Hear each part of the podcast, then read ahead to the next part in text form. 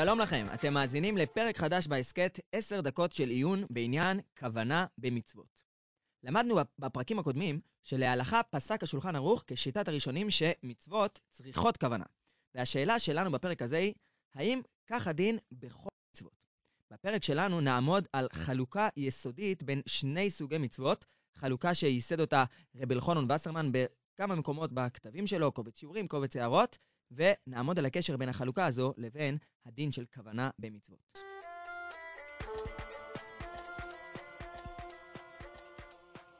אומר רב אלחנן וסרמן שיש מצוות שבהם העיקר הוא המעשה של האדם. עצם העשייה של האדם היא גוף המצווה.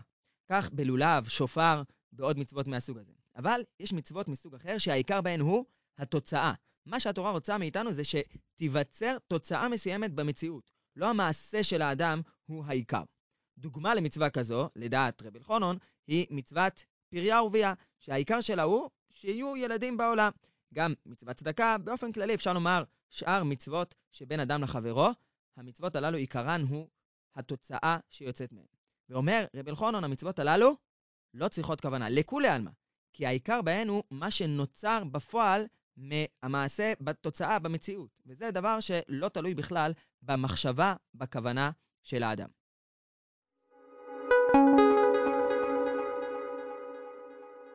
בפרקים הקודמים הצענו להבין את התפקיד של הכוונה במצוות בכמה דרכים, ואנחנו עכשיו ננסה לבחון את החילוק הזה של הקובץ שיעורים על פי כל אחד מההסברים הללו. אם אנחנו מבינים שהתפקיד של הכוונה במצוות הוא להגדיר את המעשה כמעשה מצווה ולא כמעשה חולי רגיל, אז יש מקום להבין שהצורך הזה קיים באמת דווקא במצוות שנקרא להן, הן מופנות כלפי שמיה. מצוות שיש בהן מעשה שהעניין שלו הוא איזשהו עבודת השם, נטילת לולב, קריאת שמה. אבל מצוות כמו צדקה, אלו מצוות שמקבלות את המשמעות שלהן מעצם המציאות, מהתועלת המציאותית שהן יוצרות בעולם. ולכן הגיוני מאוד לומר שבהן אין צורך בכוונה. בעצם מראש מדובר על מעשים, על מצוות שהאופי שלהם הוא יותר חולי, לעומת המצוות מהסוג הראשון, כמו שופר, לולב וכו', שהן באמת במהותן יותר, אפשר לומר, שייכות למרחב אחר, מרחב של קדושה, שבשביל להכניס את המעשה לשם, יש צורך, כך אפשר להבין, בכוונה. אפשר להסביר בצורה דומה את החילוק בין שני סוגי המצוות, על פי מה שלמדנו בפרק הקודם בשיטת הרמב"ם, ראינו שלפיו, המשמעות של הכוונה, המטרה של הכוונה היא ליצור איזשהו קשר בין האדם לבין המעשה. יכול להיות שבמצוות שהעיקר בהן הוא התוצאה, אז לא צריך את הקשר הזה שהאופי שלו הוא אופי משפטי. לא צריך את הקשר המשפטי הזה בין האדם לבין המעשה, כי העיקר הוא בסופו של דבר שהתוצאה בפועל הושגה. אנחנו מכירים הבחנה דומה בדיני שליחות. במצוות שבתוצאה אנחנו לא צריכים את ההגדרים הפורמליים המשפטיים של דיני שליחות. אפשר לדוגמה לתת צדקה על ידי גוי, לבנות מעקה על ידי פועל ערבי. מי שעושה את זה נחשב כמו מי שקיים את המצווה, כי העיקר הוא שהתוצאה, יש מעקה, הצדקה ניתנה לעני, התוצאה הושגה. מעניין מאוד לבחון את הדברים של רב אלחנן וסרמן, לפי ההבנה שאלינו בסוף הפרק הראשון בסדרה הזו, ההבנה שהצורך בכוונה נובע מזה שלא מספיק שהאדם יעשה את המעשה. הוא צריך לעשות אותו מתוך תודעה של קיום ציווי השם. זאת אומרת, כשאני מקיים מצווה, אני עושה את זה בתור, בתורת עבודת השם. אני, אני מחויב בציווי האלוהי, לכן אני עושה את המעשה. האם לפי ההבנה הזו שהעיקר בכוונה הוא היותי מצווה, עשיית המעשה מתוך תודעת הציווי, האם לפי ההבנה הזו נוכל לקבל את החלוקה של רב אלחנן בין שני סוגי המצוות? אפשר לומר שכן, כי במצוות שבהן העיקר הוא התועלת המעשית, התוצאה המציאותית, אז באמת יש משמעות למעשה, גם אם האדם לא מקיים אותו מתוך תודעה כזו של ציווי אלוקי, ודווקא המצוות כמו שופר ולולב, הערך שלהם תלויה בתודעה הזו של הציווי, הערך שלהם תלוי בתודעה הזו של הציווי. אפשר אפילו לומר יותר מזה, שבמצוות כמו צדקה, אולי אפילו לומר יש ערך בזה שהמצווה נעשית דווקא מתוך איזושהי הכרה שכלית של האדם, שהוא מבין, גם בלי קשר לציווי האלוהי, הוא מבין בשכל שלו את החשיבות של הפעולה, הוא מקיים את המצווה מתוך איזשהו רצון, איזושהי הזדהות, אולי איזשהו אה, מוסר טבעי, ובמובן הזה יש משמעות למצווה גם בלי תודעת הציווי. מעניין מאוד לראות בהקשר הזה דברים ממש הפוכים של רב צבי אלימלך שפירא, תלמידו של החוזה מלובלין. הזכרנו כבר את הדברים שלו מהספר דרך פיקודיך בפרק הראשון שלנו בסדרה. עכשיו נראה קטע מתוך הדברים שלו בספר בני יששכר, שאגב, לשני המקורות הללו של הבני יששכר התוודעתי דרך הספר המצוין של הרב אייל רזניקוביץ', ידידי, קונטרסי לימוד, שיש בו גם כן עיסוק בנושאים שמקבילים לנושאים שלנו בהסקט, והבני יששכר דורש את הפסוק, כל המצווה אשר אנוכי מצווך היום תשמרון לעשות. הוא מסביר שהכוונה היא שכל המצווה, את כל המצוות, כולל, אומר הבני יששכר, המצוות השכליות, כמו מצוות צדקה וכדומה, עלינו לקיים בגלל שאני מצווך. אנחנו עושים את המצוות הללו בגלל הציווי האלוהי, ולא בגלל השכל שלנו, ההבנה האנושית, שמשותפת לנו ולכל האנושות כולה, אולי. הוא כותב בפירוש שדווקא בגלל הרעיון הזה, גם במצוות הללו, מצוות צריכות כוונה, לכוון, לקיים המצווה, כאשר ציוונו על השם אלוקינו, לא מפאת מה שהשכל מחייבן.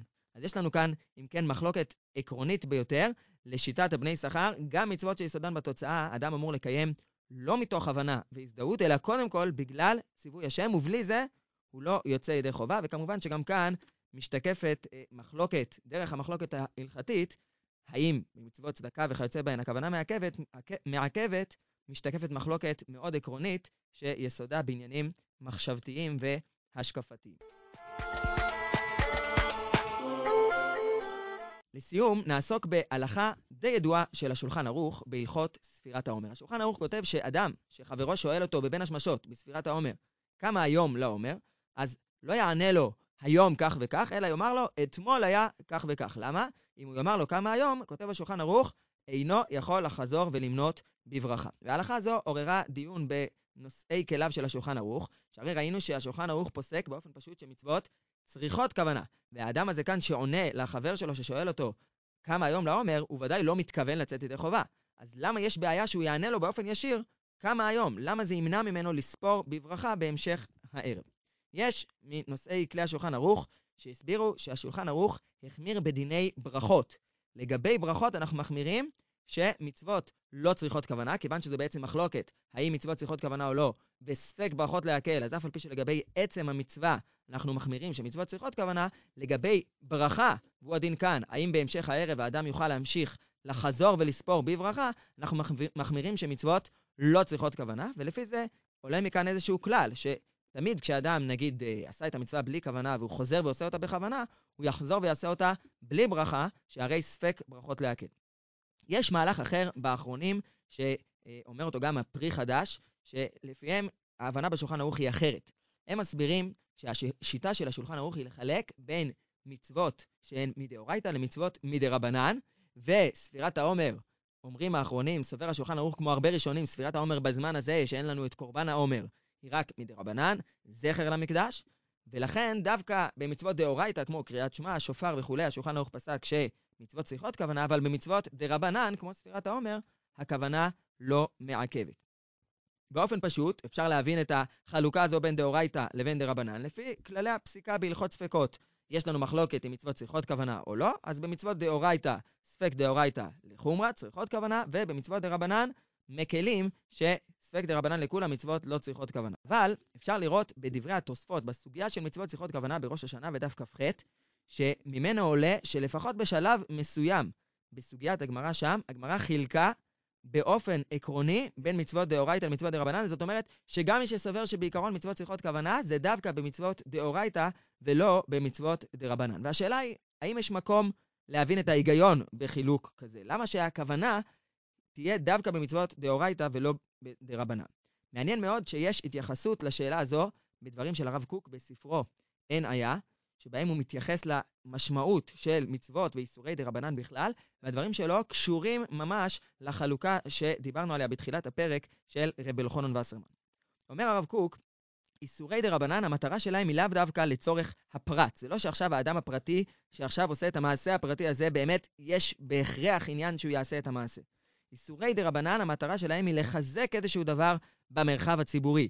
המחויבות של כל יחיד לשמור על המצוות ועל האיסורים מדרבנן, היא נובעת מאיזושהי חשיבות שיש לעניין הזה כלפי חוץ, ביחס לציבור, בכלל כל העניין של לשמור על הסמכות של חז"ל, לעשות את מה שחז"ל אומרים לנו, לא להמרות את דבריהם, השמירה שלנו על כל איסור וכל מצווה, מטרתה בסופו של דבר לחזק את העניין הכללי הזה של קבלת סמכותם של חז"ל. ובמובן הזה אפשר לומר שבמצוות דרבנן העיקר הוא שהתוצאה תתרחש, שהמעשה יתקיים בפועל.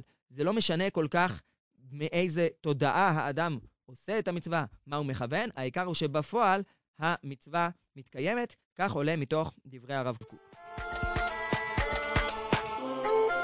אנחנו נציע כיוון נוסף לחלק בין מצוות מן התורה לבין מצוות מדרבנן, כיוון שקשור להבנה שמטרת הכוונה היא להגדיר את המעשה כמעשה מצווה ולא כמעשה חולי, כמו שכבר העלינו כמה פעמים.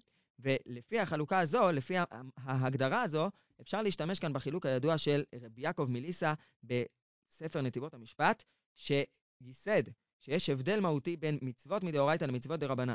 מצוות דאורייתא עוסקות לא רק באדם אלא גם במציאות, הן מגדירות את המציאות, המציאות מוגדרת כמצווה, המציאות מוגדרת כאיסור.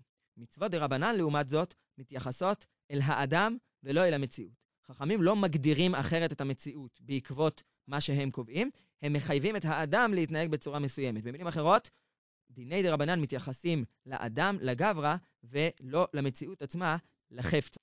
אפשר לומר אם כן שהכוונה נדרשת בשביל שהמעשה יוגדר כמעשה מצווה, אבל זה רק במצוות מן התורה שבהן באמת יש צורך בכך שהמעשה יוגדר אובייקטיבית כמעשה מצווה. איסורי דרבנן, כל מה שחכמים קבעו ביחס לפעולה המעשית של האדם, וכאן אפשר לומר שאם האדם עשה את המעשה, סוף סוף הוא קיים את מה שמוטל עליו, המעשה בפועל גם ללא כוונה.